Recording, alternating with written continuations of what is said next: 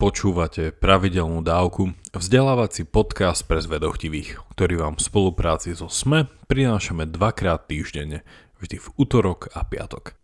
Ja som Jakub Betinský a v mojich dávkach sa pozerám na svet očami filozofie. Pustite si však aj Andrejové dávky, kde rozmýšľam nad vzťahom vedy a náboženstva a tiež tie mirové, kde na náš podcast prináša súčasné otázky z bioinžinierstva. Budeme tiež vďační, ak nás zazdieľate na Facebooku či Instagrame, dáte nám dobré hodnotenie na Apple Podcasts, poviete o nás pri káve vašim priateľom alebo nás podporíte peňažným darom. Všetko info na pravidelnadavka.sk, kde sa určite prihláste na odber nášho skvelého newslettera. Veľká vďaka, vážime si to.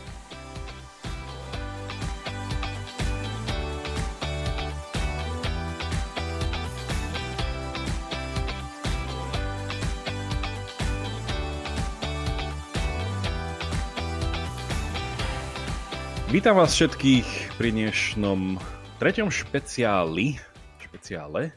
Dneska sa rozprávam s Mírom Gašparkom, ktorý... Gašpar... Počkaj, ty si Gašparek či Gašparekom? Ja to nikdy neviem vysvetliť. S Gašparkom, s Gašparkom. tak ešte raz. Tak ešte raz. Ale ty to máš dlhé A, ty si Gašpárek. Áno, Gašpárek. Tak, tak, tak, lebo mne sa to, vieš, niekedy to, to, to dlhé tam stratí a bla, bla, bla. Dobre, tak ešte raz. Nic sme povedali. Vítam vás všetkých pri treťom špeciáli a dneska v podstate plníme taký malý sľub, ktorý sme vám dali, pretože sa rozprávam tuto s mojim podcastovým kolegom Mirom Gašpárkom. Miro, čau. Jakub, vítaj. A to, čo ty ma vítaš? To ideme. ja vítam teba. Um, my, sme takí, my sme takí, lebo toto síce je rozhovor, ale ono je to skôr také Q&A, lebo ja vlastne teraz nerobím rozhovor s nikým novým, lebo v podstate všetci viete, že s Mírom a s Andrejom to tu traja točíme v pravidelnej dávke. A ja dneska tak iba pripomeniem, že tí, ktorí neviete, že my, tento podcast má s Mírom už akú takú históriu, aké také, uh, aké také dejiny a že ja som s Mírom sa vlastne rozprával v 25. dávke, to bolo, teraz to tu mám otvorené, to bolo 10. mája 2019. Miro, to bolo, že rok dozadu skoro. Hm? Prepána. A, a normálne... Nebolo to, to ešte niekedy v novembri? Nie, 2018? To, mm, nie. A... Mm, nie. 10. 10. maj 2019, takto pred rokom necelým. A bol to rozhovor o syntetickej biológii a genetickom upravovaní detí. A náš rozhovor mal takmer 2,5 hodiny a patrí doteraz k jedným najpočúvanejším. Takže... No, pozrite sa, akože vážení posluchači, ja som 13. deň v karanténe, takže mne už sa všetky dátumy a časy zlievajú. Ja už, ja už neviem, takže... Ty si, vlastne, ty si vlastne jeden bol z tých posledných, ktorým sa podarilo prísť na Slovensko skôr ako zavreli tento, nie Švechat. Presne tak, ešte kým sa nemuselo ísť do štátom nariadenej karantény len do tej domácej, tak to Hej. bolo až také, až také surrealistické, tam, tam len tak prekračať tie hranice, jak ma tam Ujo vysadil nejaký na tých hraniciach, som mu nanútil, on, on sa tváril, že nič, však pohoda, že zober si tú dezinfekciu na tie ruky, choď odo mňa. No som to prekračal. Tam no, ty, si, ty si to mal také hollywoodske, nie? Lebo však ty si prišiel ako večer a v tú polnoc vlastne už zatvárali švechat.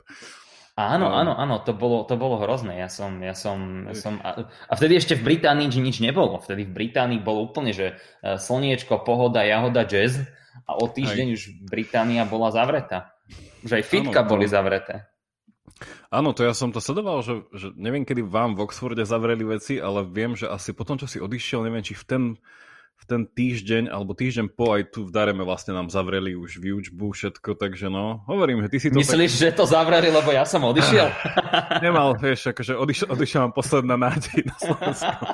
tak to je, ten, vieš, to, to je ten britský brain drain, vieš, že to odchádza to na Slovensko. Takže um, pozdravujeme. Ale my sme teda slúbili, uh, že tým, že ty teraz si taký busy, však povieš nám aj prečo, uh, že nebudeš môcť robiť svoje pravidelné, pravidelné dávky, alebo teraz tieto minidávky, ktoré robíme uh, s Andrejom a teda spomeniem iba tak pre zaujímavosť, ktorí neviete, že k týmto minidávkam, čiže robíme teraz také kratšie dávky počas uh, doby koronovej, tak uh, nájdete k ním aj článok prepis vlastne na SME, takže to vždycky nájdete prelinkované, to iba tak pripomínam na okraj. Ale keďže ty si nemohol, a teda nemôžeš teraz robiť svoje dávky, tak sme sa dohodli a sme aj oznámili už vopred, že teda budeme robiť s tebou rozhovor, teda že ja s tebou spravím nejaký rozhovor, keď to budú vlastne vaše otázky, za ktoré všetky ďakujeme. Tak dneska sa na to vrhneme a splníme tento sľub a idem sa s tebou porozprávať. Ale pred prvou otázkou mi ešte povedz, čomu sa vlastne teraz venuješ, keď nemôžeš robiť tie dávky a teda trpíme aj my ako tým? No, tak ono je to tak, vôbec, dôvod nie je ten, že by som robil až také zlé dávky, že chalani by ma vyhodili a povedali, že radšej, radšej prestaň. Ani dôvod nie je ten, že som si nechal uh, mikrofón v skrinke v Oxforde, ale dôvod je ten, že spolupracujem s Inštitútom zdravotnej politiky a zo Slovak AI a s niektorými ľuďmi na tom, aby sme vytvorili čo najlepšie, najdokonalejšie a najinformatívnejšie modely šírenia tejto pľuhavý menom COVID-19 po Slovensku. A aby sa nám podarilo nejakým spôsobom nasimulovať tie efekty tých rôznych karanténnych a ochranných opatrení, ktoré tu teraz máme. A aby sme jednoducho poskytli tie informácie tomu ústrednému možno krízovému štábu a našim politikom, aby mohli robiť múdre a správne a osvietené rozhodnutia. To je naša ambícia. Takže vlastne si tak na púlze dňa, hej, tohto celého. No, dalo by sa povedať, že, že niečo vidím. Tak pozdravujeme aj túto uh, pána Mistríka týmto spôsobom. Áno, pozdravujeme všetkých, všetkých, pána Mistrika, pána Čekana, Martina Smatanu, ak toto počúva, a ľudí z IZP a všetkých, ktorí inak fakt, že robia brutálne dobrú robotu, si myslím, v týchto ťažkých podmienkach. Za ktorú naozaj ďakujeme. Tak poďme na tie otázky, Miro. Tak uh, ďakujem ešte raz za všetky, ktoré sme dostali. Vybrali sme z toho v rámci časových možností, keďže uh, nechceme zopakovať ten, ten pôvodný scenár, že budeme 2,5 hodiny sa rozprávať. Chceli by sme to dneska tak dať tak do hodiny. Keď ty nechceš. Um, ale čo si. Diváci, ale, diváci nechcú asi. Uh, diváci nechcú počúvať. um, Vybrali sme 10 eh, otázok, ktoré ja si myslím, že sú také celkom reprezentatívne a sú aj všeobecné, aj špecifické, čiže to bude taký dobrý mix, plus ja si zoberiem ešte na záver uh, moju slobodu, alebo ak to moje privilégia uh, moderátora a mám ešte dve otázky potom na záver na teba.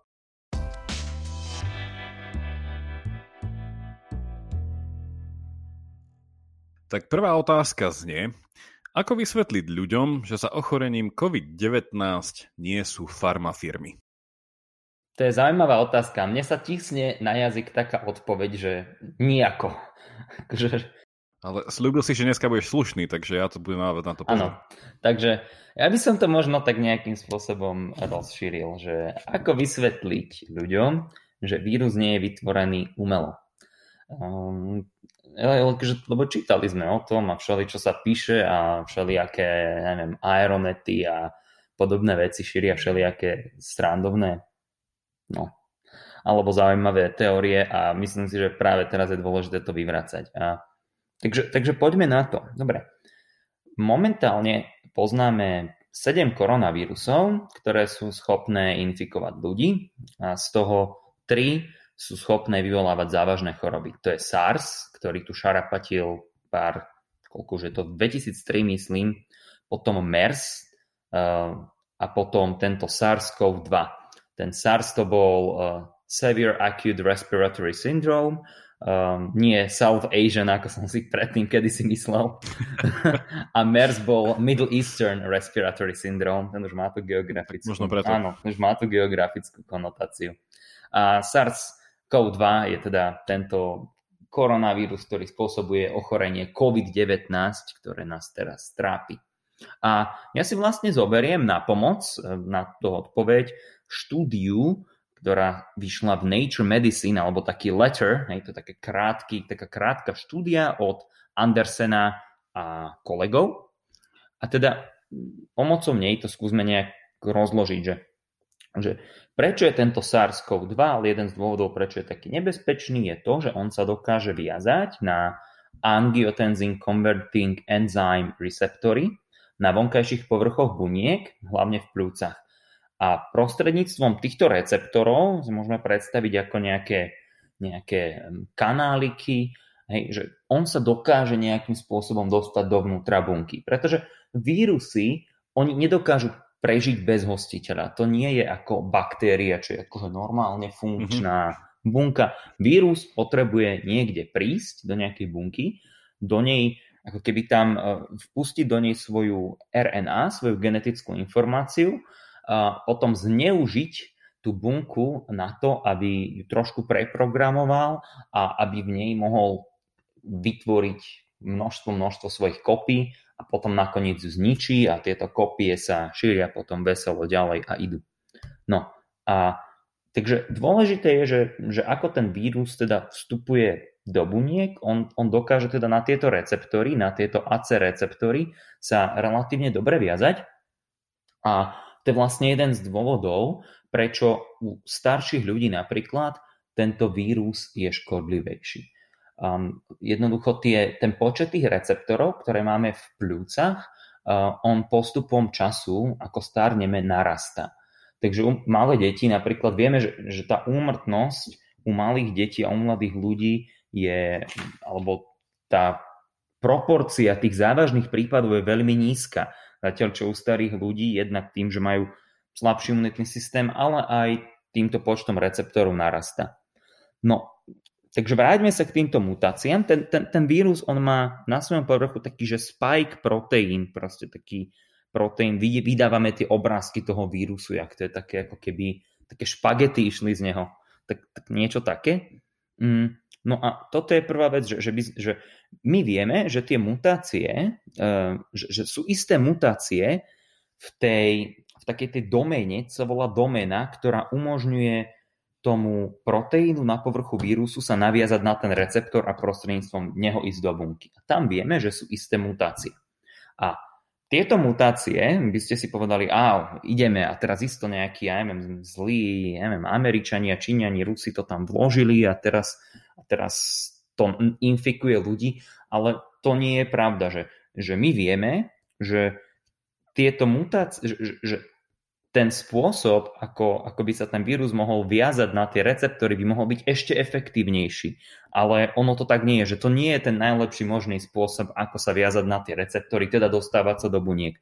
Takže to je veľmi, veľmi taký silný znak, že tento vírus prirodzene nejak sa vyvinul ev- evolúciou do toho, aby, aby sa dokázal relatívne dobre viazať na tieto ľudské receptory.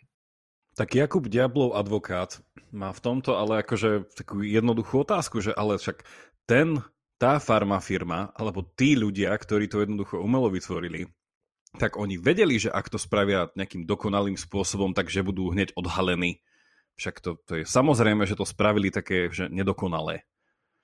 Áno, to by si, to by si mohol povedať.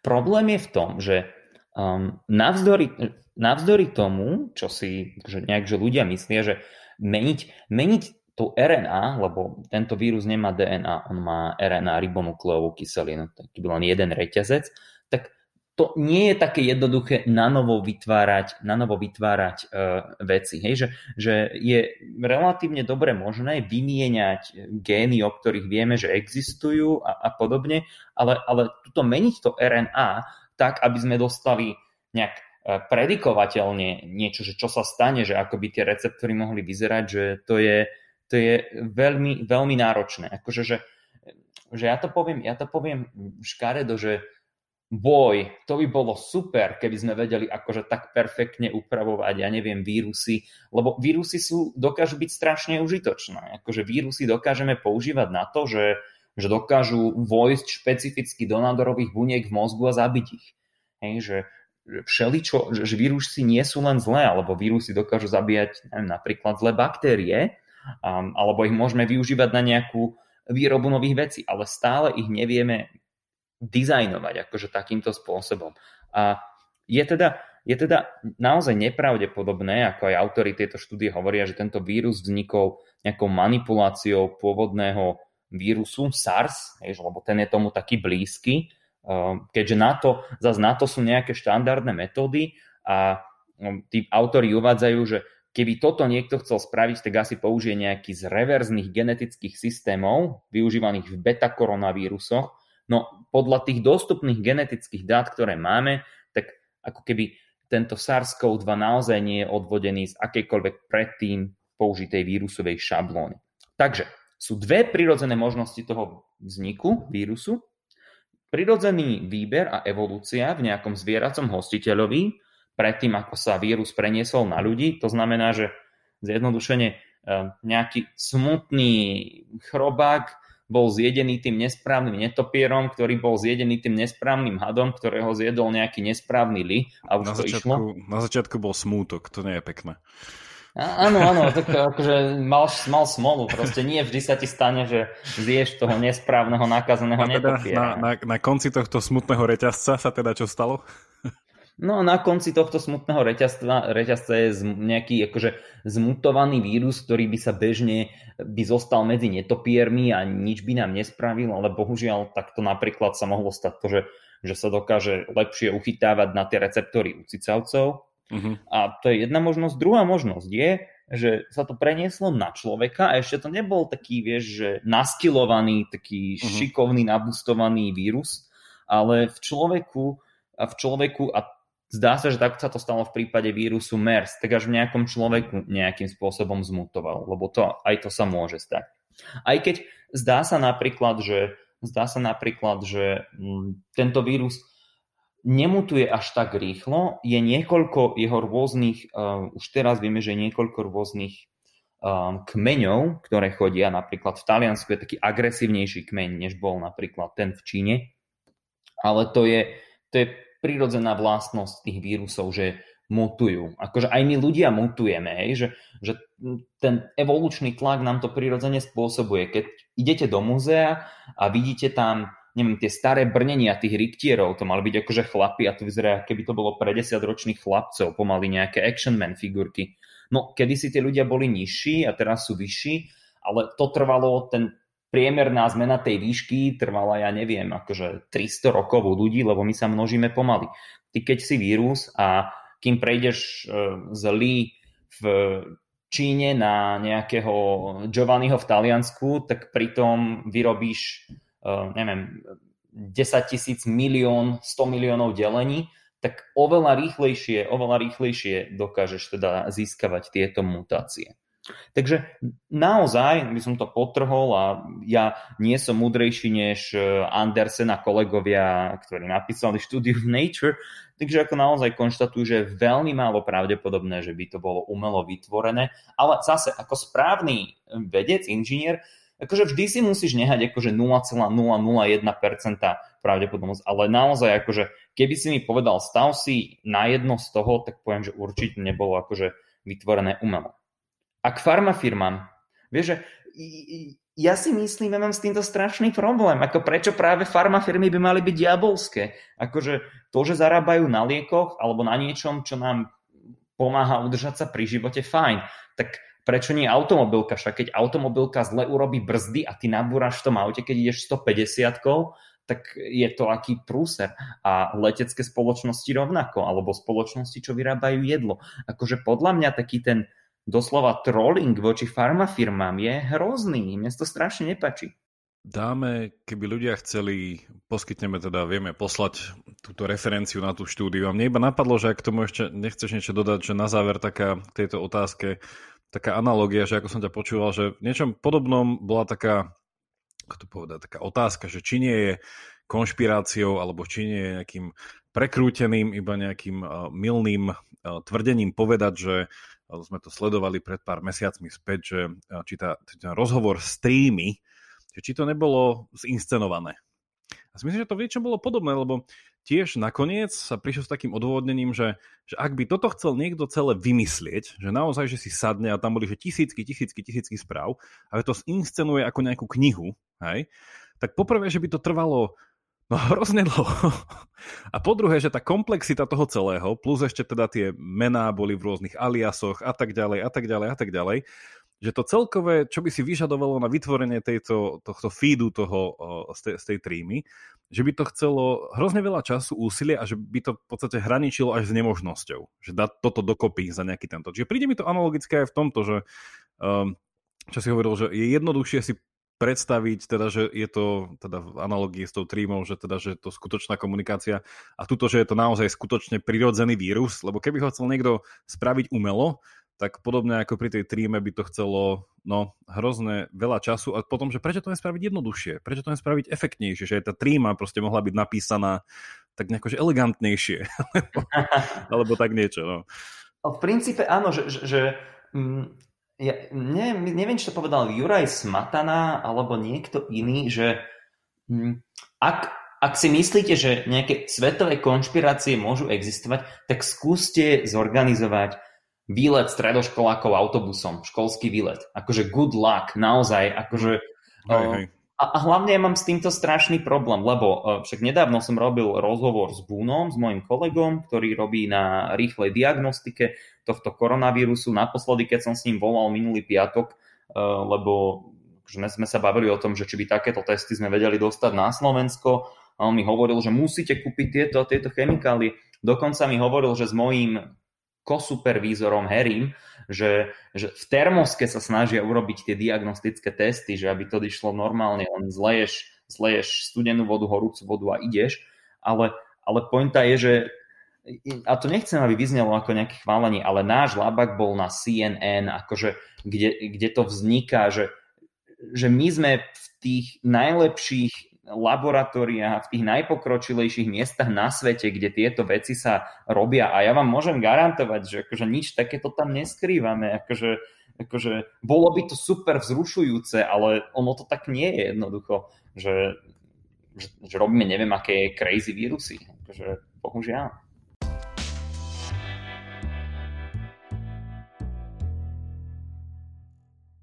Takže poďme k druhej otázke, a ktorá sa Otázka za milión. Že aký máš názor na vyjadrenia českej, ak sa nemýlime, uh, epidemiologičky Soni Pekovej, ktorá tiež podobne tvrdí, že, že ten vírus je z labáku. Že ako by si sa k tomuto vyjadril? Molekulárna biologička je uh, doktorka Peková. Takto, uh, uh-huh. ja mám trošku problém s tým, že ju, akože aj média, akoby strašne až, až zničili, hej, že nejakým spôsobom. Ja som si pozrel ten rozhovor s ňou a ja si myslím, že ono je to nešťastné na obidvoch stranách, že musíme my, inžinieri a vedci, ktorí sme, dajme tomu, že na tom pulze udalostí, rozlišovať medzi tým, komu tie veci hovorím. Hej, že keď ona sa bude rozprávať neviem, sa budeme rozprávať v krúžku vedcov pri víne alebo napríklad pri nejakej, pri nejakej tabuli, kde si budeme kresliť e, nejaké genetické systémy a ona tam nastolí niečo ako jasne definované, že toto je hypotéza, ktorej aj tak veľmi akože neverím, ale je to možná otvorená hypotéza a poďme ju nejakými rigoróznymi vedeckými metodami skúmať a prípadne vylúčiť a povedala by to, čo mhm. povedala, že no áno, a my upravujeme bežne gény a vírusy a je to možné, je to v poriadku. Problém je, keď toto pustí do nejakého rozhovoru pre nejaké české médium, ktoré vidí presne milión ľudí, z ktorých 10 tisíc, vymýšľam si čísla, z ktorých 10 tisíc si myslí, že by bola ohromná sranda a vzrušenie, keby to naozaj bol nejaký v laboratóriu vymyslený vírus a a podobne. Aj, a ideálne, aby ho spravili bratia Kochovci, alebo Soroš, alebo niekto taký, hej, že, že podobné, podobné veci. A, aj, a, a to je ten problém, že keď neoddelíme, že toto áno, toto je len hypotéza, nemám žiaden dôkaz a je to čisto akademická teória a keď to jednoducho poviem do nejakého rozhovoru, čo mám pocit, že ona istým spôsobom takto mhm. naznačila, že nechala to otvorené. No, ale Každopádne, ja by som sa zastavil možno pri tej téme výroby vírusov a ja by som to tak trošku rozvil. Totiž to, aby sme si nemysleli, akože my vieme vyrábať vírusy, akože to nie je taký problém. Teraz tu mám otvorenú knižku Regenesis od profesora Georgia Churcha z Harvardu. Asi hovoríme mu otec genetiky, proste z najgeniálnejších vedcov.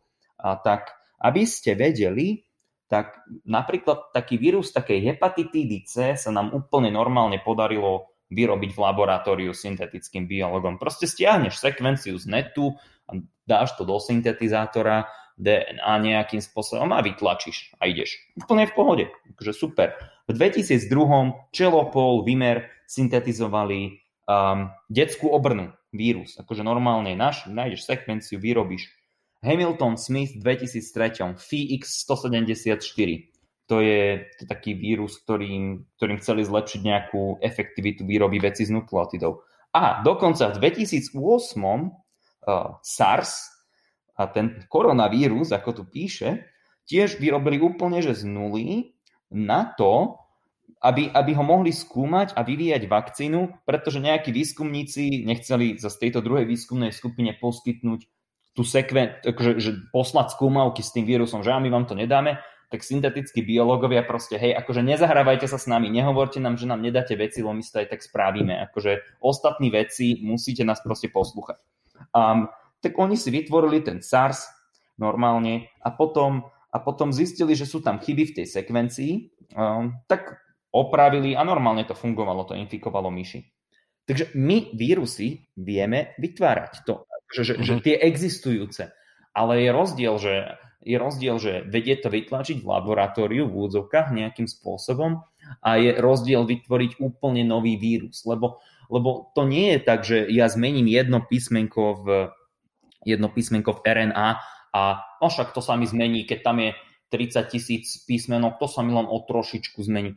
To jedno písmenko, keď mi zmení, a teraz budem technický, zabudnite teoreticky na to, čo poviem, nejaký nejaký normálny kodon na stop kodon, tak celé to môže proste úplne prestať fungovať. Alebo ten nejaký proteín, ktorý by sa mal vyrobiť, tak sa proste nevyrobí. Že to je strašne jemný systém. Preto my takto to hekujeme tým, že keď nám to príroda povedala, hej, že OK, takto ten vírus vyzerá, tak ho vyrobíme, to vieme.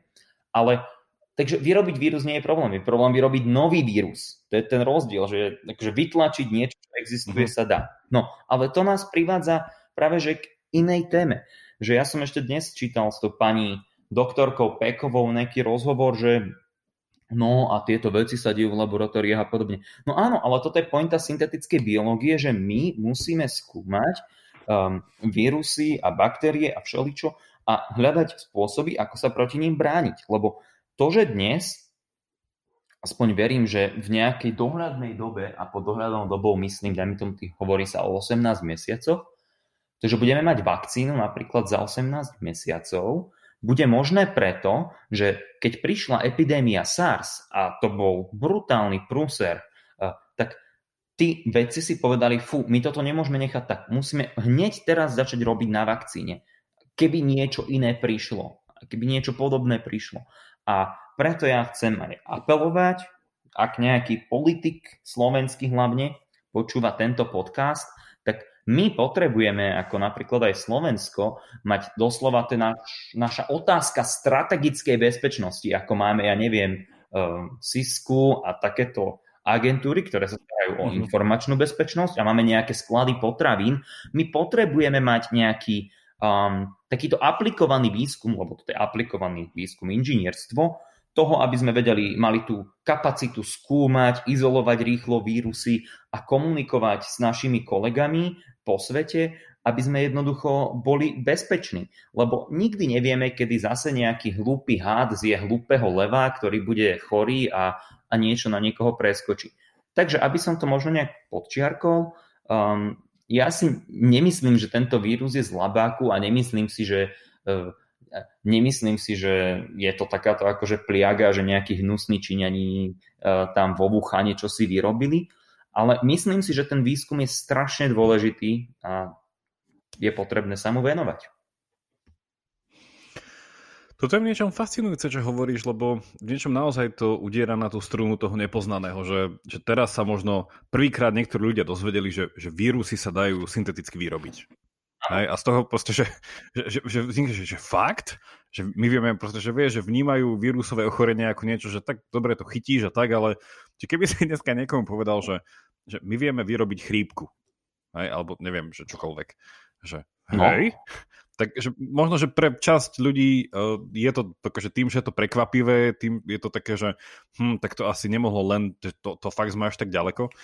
Ale no určite, že ak e, aj táto otázka tej biobezpečnosti, že ak nás počúvate a máte dosah nejakým, nejakým politikovi, určite pošlite aj túto čas, že je to naozaj že reálna vec na zamyslenie, mm-hmm. teda nevieme súčasný ešte stav som, veci. Ešte by som, prepáč, že ešte by som pri tomto zostal, ešte aby som to dokončil, aby sme sa úplne rozumeli, hej, že um, ja viem, že to bude znieť zle. Koronavírus, COVID, SARS-CoV-2 už zabil kopu ľudí, ale tento vírus je akože joke oproti iným skutočne smrteľným chorobám. Hej, akože, že napríklad taká besnota má úmrtnosť že 100%, práve kiahne a ich nejaká hemoragická, teda krvácová forma e, má rôznu umrtnosť akože od 30 do 90% Akože niekedy ja neodporúčam to, ale keď máte silný žalúdok, tak si kliknite, že na Wikipédii zoznam chorôb podľa úmrtnosti, alebo že tých, tých naozaj smrteľných mm-hmm. vecí ako Kreutzfeld, Jakobsová choroba a všelijaké také tie prionové a neviem, leishmaniózy a neviem čo hrozné veci. Ale pointa je v tom, že napríklad také práve kiahne, keby prišli, hej, oni sú vyhubené, očkovanie, podotkníme, akože vyhubilo práve kiahne, ale bol obrovský poprask, keď na internete niekde sa objavila čiastočná sekvencia vírusu pravých kiahní. Hej, že to bolo, že prúser, že dosť to normálne predával.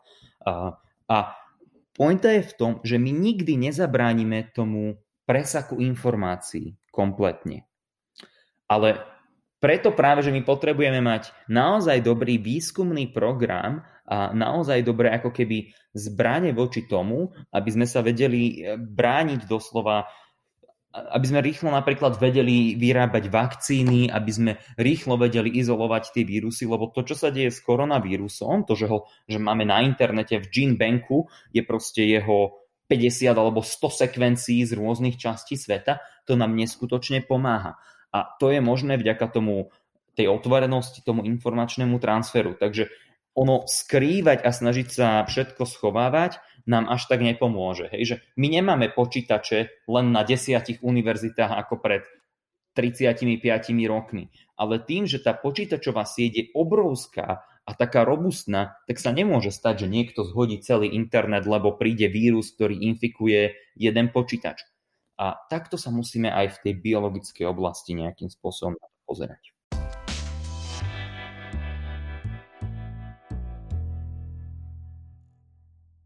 Poďme teraz k tretej otázke, ktorá znie nasledovne.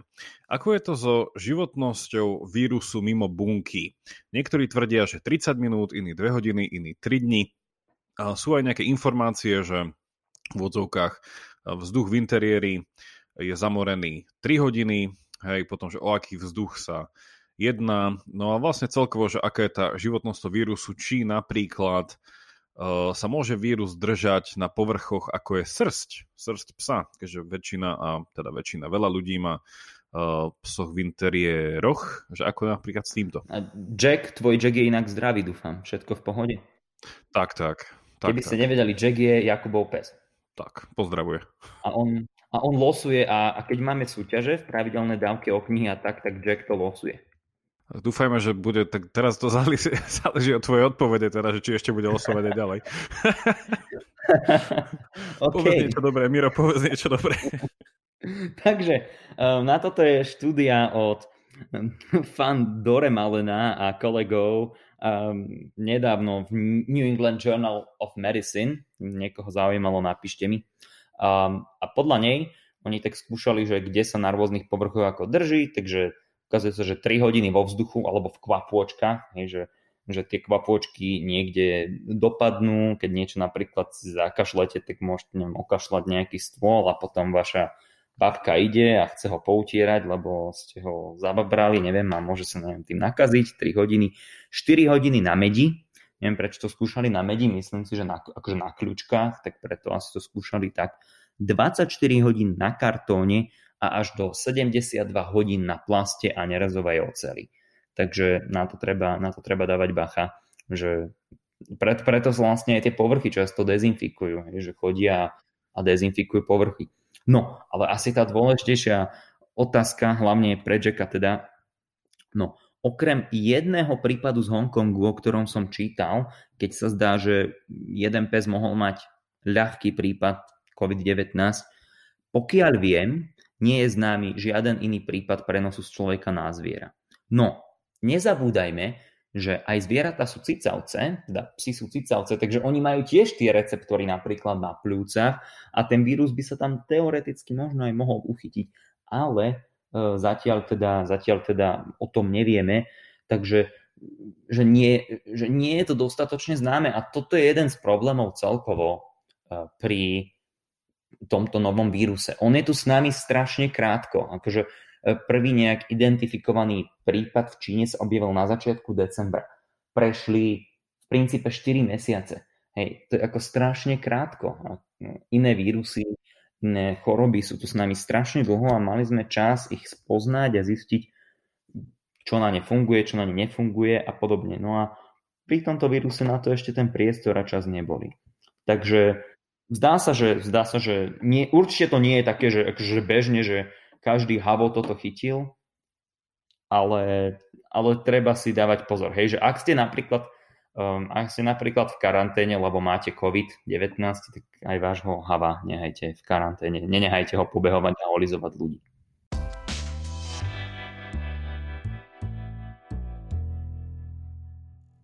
Ďakujem za odpoveď. Poďme ďalej. Štvrtá otázka je Možno v niečom podobná, len tam ide o iný povrch. Otázka je, že teda ako je to s vírusom, čo sa týka uh, žalúdka. Že keď vírus prechádza žalúdkom, že či ho žalúdočné šťavy zničia, alebo nie. Mm-hmm. To je akože, že láska ide cez žalúdok, hej? že či aj vírus ide cez žalúdok. vírus je. OK, tak na toto je zase hm, správa z Čínskeho centra pre kontrolu chorôb. Toto je z februára, ehm, kedy sa podarilo čínskym vedcom izolovať eh, teda tento vírus zo vzorky stolice eh, z laboratórne potvrdeného prípadu COVID-19. Takže určite sa ho podarilo izolovať vo výkaloch. Um, ale zatiaľ akože nevieme, nevieme, že či ten vírus bol napríklad dostatočne aktívny na to, aby, aby spôsobil prenos, ale je to možné, áno, že aj napríklad vo výlučkoch, v exkrementoch tento vírus môže, môže byť nejakým spôsobom prenašaný. Zase nevieme dostatok, zdá sa, že je menej aktívny, ale je to možné, že by sa mohol prenášať aj um, teda žalúdočnými výlučkami. A to, že či ho žalúdočné šťavy zničia, tak zjavne nie.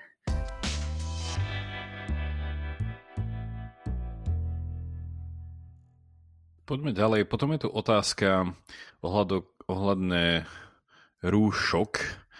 Uh, že niekde sa dalo dočítať, alebo nejaký zdravotník, lekár hovoril, že rúška pred koronavírusom neochránia, lebo síce ochránia pred kvapôčkami, ale neochránia pred vírusmi voľne šírenými vo vzduchu. Tak ako to je? No, neviem, že voľne šírenými vírusmi ten vírus žije v kvapôčkach, takže um, takto. Ale on môže byť aj v aerosole, naozaj v tých mini, v tých maličkých virálnych, virálnych čiastočkách. To je tak, že tá, to rúško, a veľa sa o tom hovorí, ale ešte raz, takže to nie je, že totálna garancia, že nedostanete koronavírus. To nie je BSL-4, proste skafander, ako ste videli v obľúbenom katastrofickom filme o vírusoch alebo v Armagedone. Um, ale na čo nosíme rúška je hlavne na to, aby sme ochránili ostatných. Že keď my budeme kašľať, alebo keď my rozprávame a pritom prskáme alebo plujeme niekto viac, niekto menej, uh, tak chránime tých ostatných. A to je strašne dôležité, že my vlastne že ten vírus, on tu nejak všade nejak pláva, niekto má silnejšiu imunitu a proste ho rozbije, dá mu nádržku a nič sa mu nestane, ale niekto to nemá. Takže my chceme celkovo znížiť tú pravdepodobnosť prenosu vírusu. Takže vírus stále môže prejsť e, napríklad očami, hej, akože očnými spojokami sa, sa dokáže prenášať. Preto aj lekári nosia napríklad okuliare, keď sú s tými, keď sú s tými nakazenými. Ja keď som išiel cez Heathrow, cez letisko, tak som išiel s okuliarmi, aj keď ja nenosím okuliare, ale som si dal aspoň plastové okuliare, že akože posledná vec, čo chce človek, aby mu niekto naplil do očí ten vírus. A, ale naozaj tie masky zachytávajú tie kvapôčky, e, ktoré sú teda tou hlavnou nejakou prenosovou dráhou toho koronavírusu a stále aj nás čiastočne chránia. A už aj tým, že, že keď máte tú masku, tak si nebudete furt chytať tvár, uh, teda to, rúsko, to rúško. Um, takže to je ďalšia dôležitá, dôležitá vec. Takže masky alebo tie rúška nosíme z ohľadu plnosti do istej miery. Hej, že nemôžeme myslieť len na ochranu nás.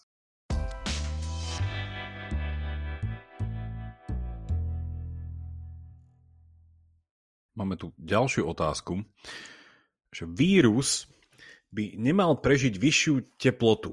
A niektorí hovoria o 27 stupňoch, iní hovoria o 40 stupňoch. Oblečenie sa odporúča prať na 60 stupňov a že rúška na 90. A navyše ešte aj prežehliť. A že na čo potom to žehlenie, keď stačí oblečenie prať na 60 Teda, že či by to asi No však to je jasné. Však žehliť treba, však hádam, nebudeš nosiť neožehlenú košelu, tak nosíš aj ožehlené ručky. Hlavne, ak to máš vyšitý slovenský znak, čo?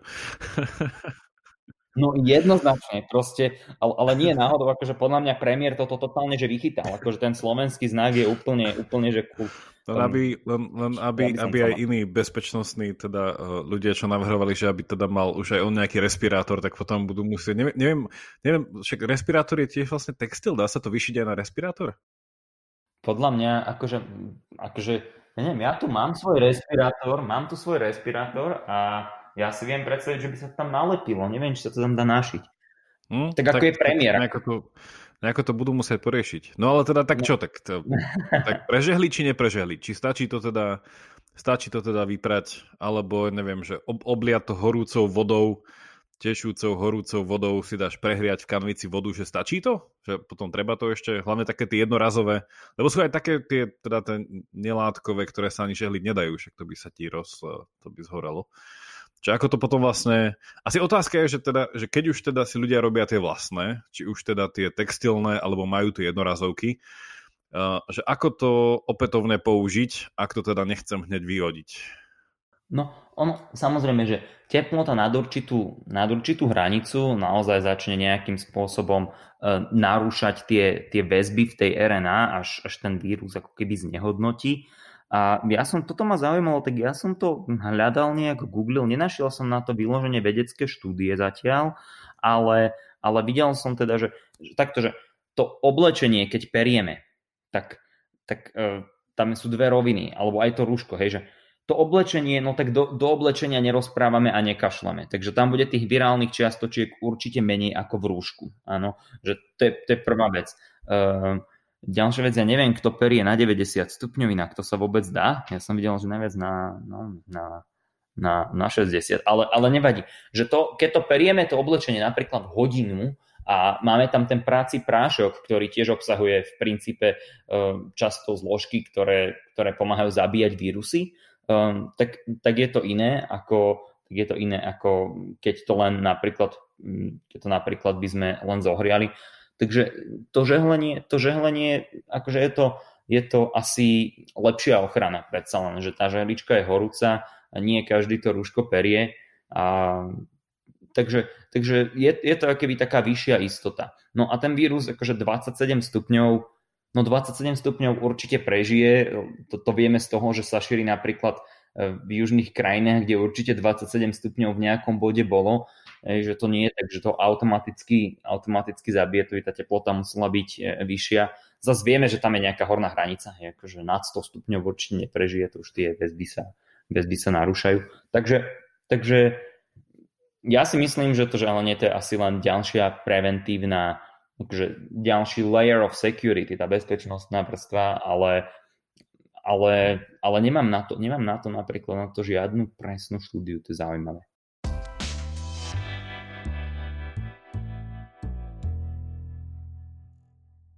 Máme tu ešte ďalšiu otázku, ktorá sa týka ktorá sa týka, vlastne však všetky sa týkajú COVID-19, čo si tu nahováram, že máme nejakú úplne radikálnu otázku. Takže máme iba ďalšiu otázku. A ďalšia otázka znie takto. Šíri sa správa, alebo niekto, sa, niekto započul správu, že uh, korona SARS, teda SARS korona 2, COR2, že to nie je len vírus, ktorý ohrozuje hlavne starú generáciu, ale že je to v úvodzovkách nový SARS. Hej, a že teda, že či nejde o nejaký hoax, ale že takéto správy sa množia a že vychádzajú hlavne z Talianska. Čo ty na? Mm-hmm. No takto, že tak už z názvu je to, že to je SARS-CoV-2, takže ten SARS to nejakým spôsobom je, ale, ale podľa mňa tá otázka je myslená v tom zmysle, že um, tento vírus uh, akože priemerne má nejakú úmrtnosť a zase to sa líši medzi jedným až 3 percentami, to rátame e, nejak, že globálne. Ale toto je obrovský problém, pretože pri tomto víruse nevieme presne, ale akože okolo 40 až 50 prípadov by mohlo byť asymptomatických. To znamená, že ľudí, ktorí nemajú príznaky, je, že hlavne tí mladí ľudia s imunitným systémom, silným, tak akože neviem, ja alebo ty, vieš, ty si taký chlabiak hora, tak e, tebe ten vírus nemusí vôbec nič urobiť. Ani si to nevšimne, že si ho mal. Len keby si vtedy e, zakašľal na svoju babku alebo niečo také, tak ju môžeš, neviem, ktorá má 85 rokov a astmu, tak ju môžeš zabiť. No. A teda ten vírus má nižšiu úmrtnosť, pričom pri SARS, pri taká priemerná úmrtnosť pri tom SARS, ktorý sa šíril okolo 2003, bola okolo 10% a pri MERS tom uh, Middle Eastern Respiratory Syndrome, to bolo až 30%. Hej, že to bol prúser. Našťastie sme to eradikovali a MERS je vy, Bye bye.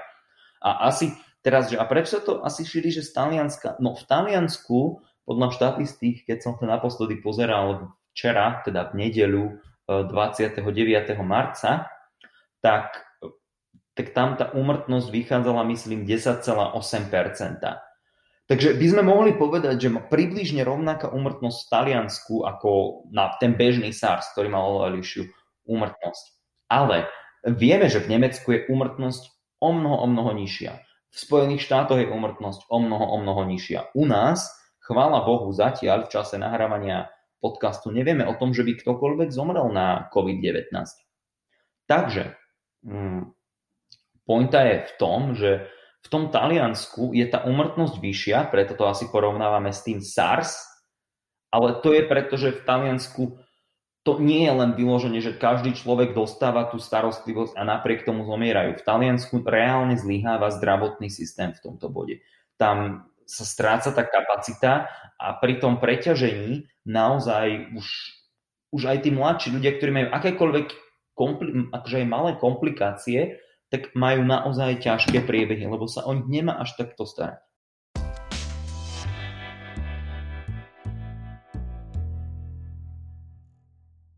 Poďme na ďalšiu otázku, ako hovorí môj obľúbený moderátor. Máme málo času, musíme byť telegrafickí. Takže pošli mi telegrafické odpovede. Mala by sa povoliť reštrikcia pri klinických štúdiách nových vakcín na COVID-19, keďže sa zdá, že si počkáme aspoň do konca roka. Aké sú pre a proti? Pozdravujeme nášho spoločného kamoša eh, oxfordského biochemika, ktorý sa toto pýta. Um, takto, No, keby sme si počkali, ak, ak niekto to dá, že do konca roka, eh, tak to by bolo neskutočné. Akože, ja, ja nevidím to realisticky, že do konca roka bude vakcína. Tie, to, čo, to, čo hovoria akože aj tieto farmafirmy, hlavne uh, myslím, že to robí, uh, to robí Moderna Therapeutics, uh, má clinical trial phase 1, teda v prvej fáze klinických štúdí má tzv. mRNA vakcínu. Nejdem do detajlov, čo to znamená. Je to úplne, že brutálne nový prototyp vakcíny, eh, ktorý ešte nebol nejakým spôsobom skúšaný. Fáza 1 znamená, že my neskúšame, či tá vec je úplne nejak efektívna, my len skúšame, či to je bezpečné pre ľudí. To, to či to je efektívne, začneme skúšať až potom. Reálne si nemyslím, že budeme mať vakcínu skôr ako o tých 12 až 18 mesiacov. A teda, že, že prečo tak dlho budeme čakať? No lebo navzdory tomu, čo si ľudia myslia, niektorí, vyvíjať nové molekuly a, tak, aby boli účinné a bezpečné, to naozaj nie je žiadna hračka, žiadna sranda. Že biológia je strašne komplikovaná vec, sú to tie najkomplikovanejšie systémy, to není ako nejaké auto alebo lietadlo, to sú strašne, akože ja, sorry, aeronautickí inžinieri, lietadla sú jednoduché veci. Keď chcete robiť na ťažkých veciach, chcete rozoberať bunky. Uh, takže, takže, takže naozaj uh, toto sú komplikované veci a my chceme, aby tie vakcíny boli bezpečné. Takže predstavte si, že vy potrebujete vakcínu, ktorá bude rovnako bezpečná pre 50-kilovú baletku a pre 130-kilového vspierača. A, a to sú úplne, úplne tá, tá tzv. farmakodynamika a farmakokinetika tých, tých e, vakcín, ako to treba nadizajnovať, tak to je strašne komplikované. Takže e, bohužiaľ zatiaľ sa musíme spoliehať nejaký čas na tieto um, NPI, Non-Pharmacological Interventions, ako karantény, um, ako social distancing, teda že nebudeme sa objímať a boskavať s cudzími ľuďmi. A a tým pádom, a tým pádom, a myslím, že Slovensko je momentálne v tom strašne zodpovedné, čo je úplne výborné. A tie preby, boli, pre, tie preby mohli byť, že budeme mať rýchlejšie vakcínu, to je zjavné, no proti je to, že by to nemuselo byť bezpečné, že, že naozaj, a naozaj predstavme si, že teraz keď, keď dáme miliard, že, že keby sme rozdali, že 2 miliardám ľudí vakcínu, ktorá, teraz si úplne vymyslím, že 0,1% že 0,1% ľudí spraví nejaké zlé následky. No koľko 0,1% z 2 miliárd? Už tak to, je, to sú 2 milióny ľudí, ak sa, ak sa nemýlim. Takže 2 milióny ľudí a predstavme si, že to preženíme, že a teraz 0,01% to zabije e, náhodou, čo určite sa nestane, ale tak zabije to um, 200 tisíc ľudí Um, a, a zatiaľ akože máme, máme, máme predikované rôzne, rôzne množstva, ale že keby sa nerobilo vôbec nič, tak si hovoríme, že ten vírus zabije v Británii um, 500 tisíc. To znamená, že, že, že si pomaly povieme, že, že, že už povieme, že to pomaly radšej vôbec nič nerobiť by sa viac oplatilo, ako, ako, ako že keď toto má zabíjať toľko ľudí. Takže, takže naozaj musíme byť, musíme byť opatrní, musíme byť trpezliví a musíme veriť jednoducho top výskumníkom, top inžinierom a top farmafirmám. Sorry.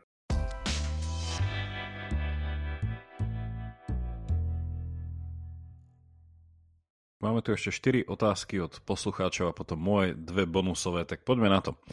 Ako dlho od kontaktu s nakazeným môže byť niekto bezpríznakovým nosičom? Opäť rôzni sa to, nevieme presne. Vieme, že symptómy sa objavia 2 až 10 dní po infekcii. Um, ak sa symptómy neobjavia, neobjavia po dvoch týždňoch, tak infekcia je nepravdepodobná, aj keď opäť sú niektoré klinické prípady, že až po 28 dňoch sa to stalo, ale to je vždy nejaké pravdepodobnostné rozdelenie, že vždy bude pár prípadov, u ktorých sa to objaví veľmi neskoro, ale preto máme tu dvojtýždňovú karanténu približne, že po tých, po tých dvoch týždňoch by sa to už nemalo objaviť.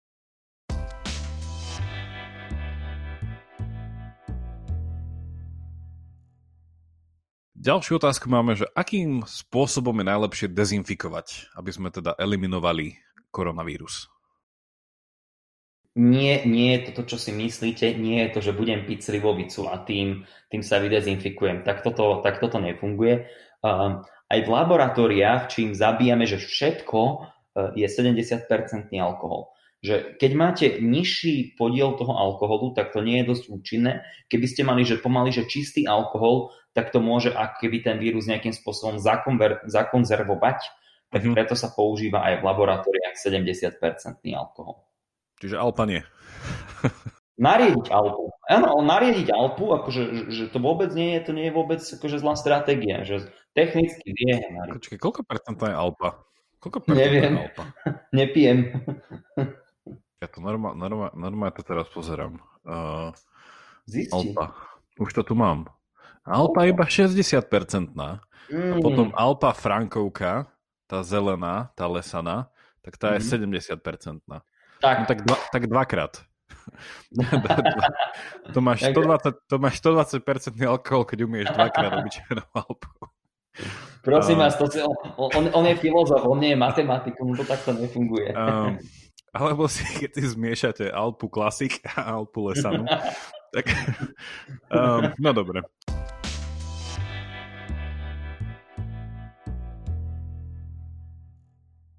Predposledná otázka je tu. Je človek po prekonaní tejto choroby voči nej imúnny? Ešte presne nevieme. Takto, že napríklad zdá sa, že u jednej japonskej pacientky sa stalo to, že ju niekoľkokrát teda testovali, mala koronavírus, teda COVID-19, už potom mala negatívny test a potom zase mala pozitívny, ale nevieme, či to nebola jednoducho len chyba testu. Zdá sa zatiaľ, že krátkodobo áno, ale opäť nevieme to určite. Takže keby som napríklad prešiel covidom teraz, COVID-19, tak určite, určite nejdem len tak ako Rambo do nemocnice, kde sú zhromaždení chorí s COVID-19 a proste bez rúška a bez všetkého sa s nimi objímať.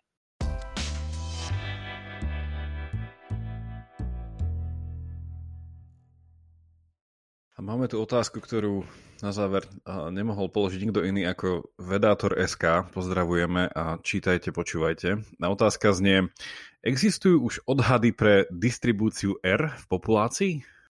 Pozdravujeme teoretického fyzika, ktorý túto otázku položil a on bude určite rád, keď spomenieme, že my vieme, že R v kozmológii, ktorej sa venuje, znamená faktor škály. To je niečo, čo určuje rozpínanie vesmíru pre epidemiológov R znamená reprodukčné číslo a zase v závislosti... A, a toto je také, že, že dnes každý, akože ja som čítal krásny blog o tom, že musíme e, sploštiť krivku e, tzv. E, gaučovej epidemiológie, kde sa nám prejavuje Dominik Kruger efekt, kedy si každý wannabe epidemiológ alebo proste trošku programátor prečíta e, dva blogy a už sa cíti, ako keby mal doktorát z Vysokej školy života z epidemiológie aj štyri čestné doktoráty z Harvardu. A, a, a teda všetci hovoria o nejakom R. Ale to R, to reprodukčné číslo, nám v tom najjednoduchšom modeli, no máme rôzne epidemiologické modely, a v tom naj, najjednoduchšom modeli nám nejakým spôsobom hovorí, že koľkých ľudí v priemere nakazí človek, uh, infikovaný človek v populácii, kde sú všetci na toto ochorenie e, náchylní. To znamená, že ak R, napríklad pre tento koronavírus, tej bežnej populácii zdá sa, že sa pohybuje medzi 2,0 a 3,5. Mm, napríklad profesor Ferguson z Imperialu, ktorý má asi, asi veľmi, veľmi dobrú štúdiu, asi najlepšie modelovanie na svete robí, tak 2,4 často používajú.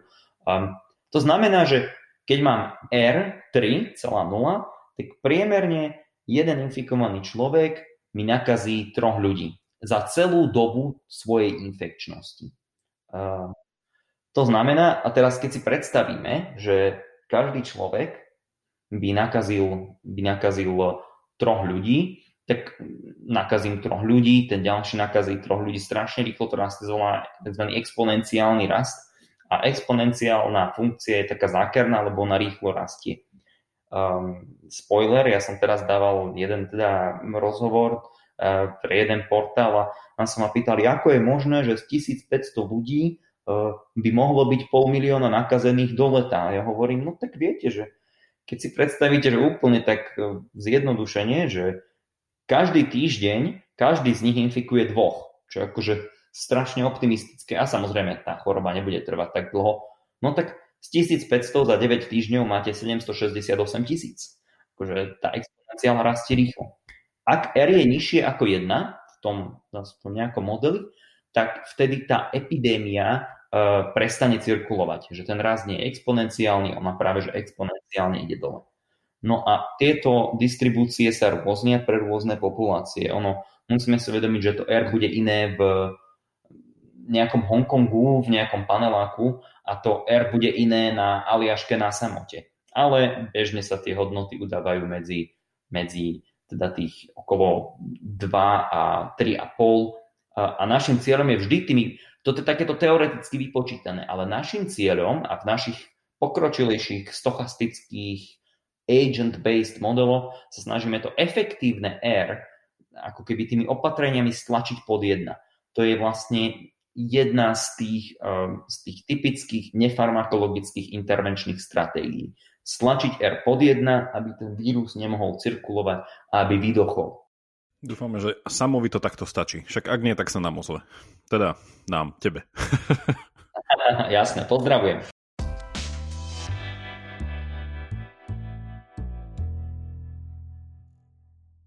Ja mám teda na záver moje dve sľubené otázky, ktoré ty presne vieš, čo príde, ale mňa to, mňa to veľmi zaujíma. Prvá otázka je, keďže aj ty si v úvodzovkách nedávno nutne emigroval z, z, britských, z, z, z britských ostrovov, skôr ako ti zamedzili slobodu pohybu. Um, tak otázka je, že ako ty hodnotíš uh, pre našich poslucháčov, keďže ja to tuším a viem a ja s tým akože do, do, do značnej miery sympatizujem s tým, ako to vidíš ty. Že ako ty hodnotíš vlastne, že ako to zvládajú a teda ako sa k tomu uh, stávajú Briti uh, k celej teda situácii s koronou a s covidom, že, že, že ako hodnotíš ten, ten Borisov postup, ktorého pozdravujeme tiež a teda uh, Boris Johnson akorát teraz sedí doma a buduje kolektívnu imunitu, tak mu držíme palce, nech sa z toho čím skôr dostane. Tak ako to hodnotíš? Áno, presne, že v prvom rade aj Borisovi, aj Metovi Hancockovi, ministrovi zdravotníctva, aj neviem, či to má teraz Chief Scientific Officer uh, alebo Chief Medical Officer uh, Patrick, Sir, Sir Patrick Wallens, tak im všetkým prajeme rýchlo vyzdravieť. Mimochodom, profesor Neil Ferguson z Imperialu, ktorý robí tie najlepšie modely, tak on chudák tiež má COVID. Um, takže všetkým, všetkým prajeme všetkým prajeme. rýchle vyzdravenie. Skoro vyzdravenie.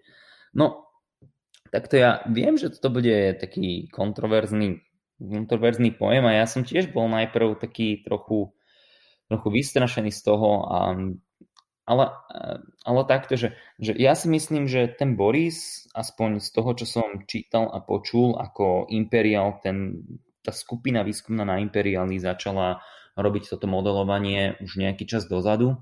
Um, teda Imperial je moja bývalá škola, kde som robil bioengineering, takže mám, mám trošku bias voči tomu, ale oni naozaj mali čísla, ktoré hovorili, že to, čo robíme, že nehávame tú spoločnosť nejak otvorenú, uh, je tá správna taktika uh, pri tom, čo, pri tom, aké parametre a čo sme dostávali uh, ako správy, že čo by malo byť fajn. Akože si povedali, že toto by mohla byť rozumná taktika, že skúsime v úvodzovkách nie, niečo iné, akože nebudeme panikáriť, že udržíme aj tú ekonomiku a že snad to nezasiahne až toľko ľudí a pripravíme sa na to a vybudujeme tú kolektívnu imunitu a podobne.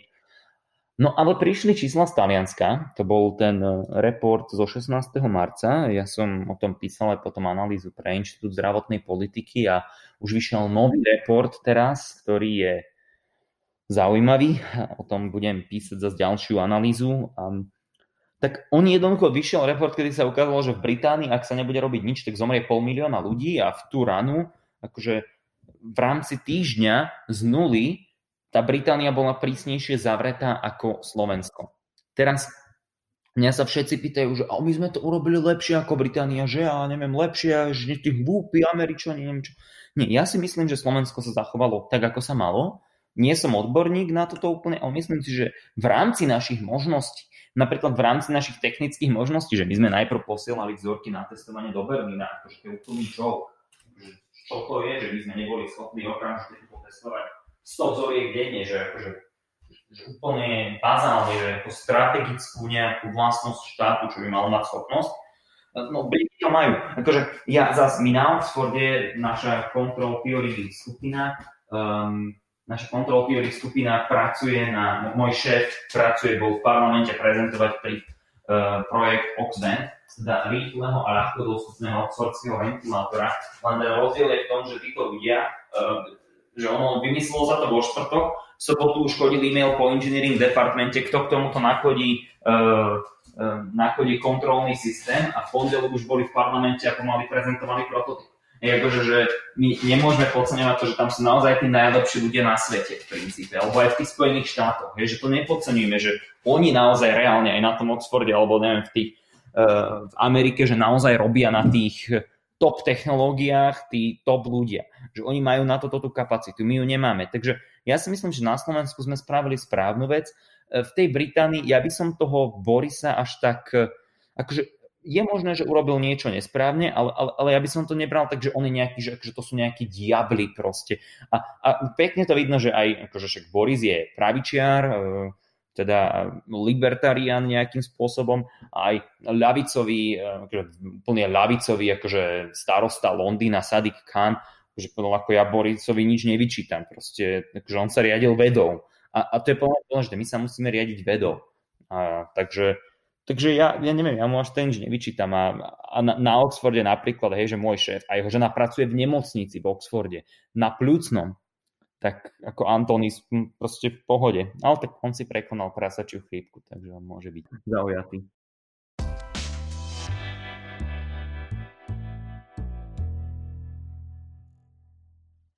A úplne záverečná otázka a už uh, nestihli sme to do hodiny, ale tesne, tesne, normálne, ale a záverečná otázka je taká, že teraz sa začínajú postupne hm, vyplávať informácie, však nič, čo by sme nejako, netušili, nevedeli alebo tak. A otázka je, že, že ako teda s tou Čínou? Nie? Že teraz sa dozvedáme, alebo pomaličky sa k nám dostávajú nejaké že skutočnejšie čísla, o tom, že ako vlastne v tej, v tej Číne ten COVID-19 vystrájal a viem, že teraz nejako, pozerám to teraz na internete, hovorím, že nahrávame to 20. 20. 30. marca, viem, že nejakých 11 hodín dozadu vyšlo na ČT24 taká správa, že ich spravodajkyňa z východnej Ázie mala taký krátky report, kde hovorila, že v samotnom Wuhane sa domnievajú, že zomrelo minimálne 42 až 47 tisíc ľudí. Čiže sa tak nejako tie čísla od tých, ktoré sa dostali do Európy, že sa teraz nejako zreálňuje, plus teda sa tá, tá diskusia, ktorá sa vedie o tom, že keby to Čína v, v súvislosti s tým režimom, ktorý tam je, keby to povedali skôr, čo už len o týždeň, tak tiež som teraz čítal nejaký článok na Inku, ale to mi to prevzali sa z Guardianu, že sa hovorí, že keby ten týždeň tam nebol ten rozdiel, takže by neviem, že 66, 66% nakazených, uh, že by bolo menej a tak ďalej, že, že, že v tomto kontexte moja otázka na teba, že ako to hodnotíš, že naozaj netreba veriť tomu, že tá Čína to bravúrne zvládla a teraz pomáha zvyšku sveta, alebo je to podľa teba niekde tak napomedzi, alebo ako to je? Si ma prosil na začiatku, aby som bol, eh, aby som bol diplomatický. Takto. Hm, ja mám akože problém s tým, keď, hm, keby sme teraz z Číny začali robiť nejakého hrdinu. Akože povedzme si na rovinu, že oni to veľmi dlho na začiatku ututlávali a ten respons, tá odpoveď nebola úplne správna a toto nie je prvýkrát. Akože e, Peter Pio, ktorý objavil ebolu, hovoril o tom, ako ešte keď bol e, generálnym tajomníkom OSN Kofi Annan, tak ako, ako mu hovoril, že nemôžeme donútiť Čínu, aby to robila, ne, že aby všetko odkryvala, že ich nepresvedčíš, to, to, to nedáme a podobne. Takže Čína má v tomto históriu, uh, takto, toto není, akože nemali by sme, šírili sa aj v zahraničí nejaké útoky na Ázícov a na Číňanov, čo absolútne odsúdenia hodné pre Boha živého, obyčajný Li Weng alebo, alebo ja neviem, Liu nemajú absolútne nič s tým, čo proste bolševici z ústredného komunistického výboru nejakej čínskej komunistickej strany robia. A to podobne ako mali sovieti, mali svoj Černobyl, ako má, tak Číňani majú tento problém. A a ja si myslím, že toto treba odsúdiť a dúfajme, že raz príde na vyšetrovanie, kedy jasne povieme, vážení, ak ste to naozaj zakrývali, tak budete nie zodpovednosť a vyčíslime to a myslím si, že to je jednoducho ukážka toho, že treba v nejakom bode asi zlomiť tú moc komunistickej strany nad Čínou, lebo je to nebezpečné pre celý svet. A neviem ako, niekto nech to asi vymyslí. Nie je to správne, akože nie je to správne a Um, to, koľko je prípadov vo Wuhane, neviem, nebol som tam. Dúfam, akože, akože prajem, prajem im všetko dobre, bol by som strašne rád, keby tam bolo také malé množstvo, ale, ale naozaj tie... A ja by som povedal niečo iné, že aby sme si nemysleli, že problém je v tom, že obrovské množstvo štúdí, ktoré máme, je založených, aj tých modelov, na číslach z Číny. Ak Číňania klamú, nehovorím, že to tak je, ak klamú a tie naše všetky výpočty sú potom zlé, tak to bude problém a potom naozaj sa pýtajme, koho to je chyba. Pretože rozdiel, ako ma naučil môj supervizor, nie je problém, keď spravíš chybu, aj, aj vo výskume. To sa stane. Uh, Frances, Frances Arnold, akože uh, nobelistka za chémiu z Caltechu, úžasná vedkynia a inžinierka, musela stiahnuť článok z Nature, napísala na Twitter, ja sa ospravedlňujem, náš článok mal chybu, stiahli sme ho, myslím, že z Nature. To je úplne v poriadku. Problém je, keď klameš. Keď raz klameš a to medzi špičkovými vedcami, tak ten človek skončil. A tu, akože ideálne by tak bolo aj s Čínou, keď klame, nech, akože nech, nech si za to dôsledky. Tak dúfame v to najlepšie. A... Áno, a šprajeme im všetkým kopu zdravia, akože uzdravenie, nech to porazia, Číne, Rusku, každému na svete, Saudskej Arabii, Iránu, chudákom, tam ich to strašne trápi, ale, ale klamať sa nemá. Presne tak, prajeme všetkým, všetkým uzdravenie, to nech je ďaleko od nás, aby sme my niekomu niečo e, zlé prijali a samozrejme e, sústrasť rodinám zosnulých, ale súčasne treba e, zostať verný heslu, len pravda nás oslobodí, takže bez toho sa ani veda nepohne. No, Áno. Áno, presne tak. A potom ľudia hovoria, že, že, že hľadanie pravdy je filozofická otázka. No hold. No. um, ale, ale takisto, ako by ste, akože sadli by ste do lietadla, kde ten inžinier, akože, ja neviem, mm, tak koľko vydrží, aké ohýbanie v pevnosti alebo v nejakom tlaku vydrží ten materiál, neviem, 10, možno 100, možno 10 tisíc cyklov, ja neviem. Takže, že nechceli by ste ísť niekým, kto, kto klame nechceli by ste z takého lietadla. Tak takisto my, uh, matematickí modelovači a uh, inžinieri, nechceme robiť na základe zlých dát. Ďakujeme vám všetkým, že ste nás aj dnes počúvali. Ja možno môžem slúbiť, Miro, môžem slúbiť, že sa tu zase o nejaký čas stretneme a budeme pokračovať? Keď už teda uvidíme, či, či ťa neunesú do skafandru, čo? To je, vieš, ako pre, pre, um, pre bioinžiniera je to niekedy aj nejakým spôsobom uh, akože fajn, bolo by to fajn, ale dúfajme, že to nebude treba a že naši zdravotníci a naši lekári a zdravotné sestry, ktorí sú akože naozaj teraz pred nimi klobúk dole a sú naši hrdinovia, že to všetko zmanéžujú, ale myslím, že každý, kto môže pomôcť v nejakom bode, by mal pomôcť táto kríza neskončí, tento problém zdravotný neskončí za týždeň ani za dva a budem veľmi rád, keď na budúce sa opäť takto budeme môcť porozprávať a možno si môžeme dať viac niečo o modelovaní alebo zase nejakej, o nejakom tom vývoji tohto ochorenia na Slovensku.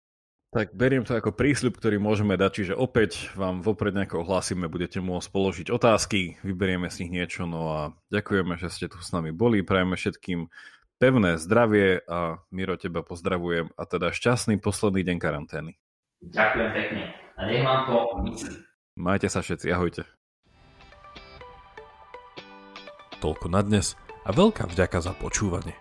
Ak máte ohľadom dnešnej dávky nejaký koment alebo otázku, neváhajte a napíšte nám cez našu facebookovú stránku alebo e-mailom na jakub zavináč pravidelnadávka.sk alebo miro zavináč pravidelnadávka.sk Už len pripomínam, že pravidelnú dávku môžete odoberať v podcastových aplikáciách ako Apple, Google Podcast či Spotify. Neviete ako na to, choďte na pravidelnadávka.sk, kde nájdete jednoduchý videonávod. Tešíme sa na vás na budúce, buďte zvedochtiví a nech vám to myslí.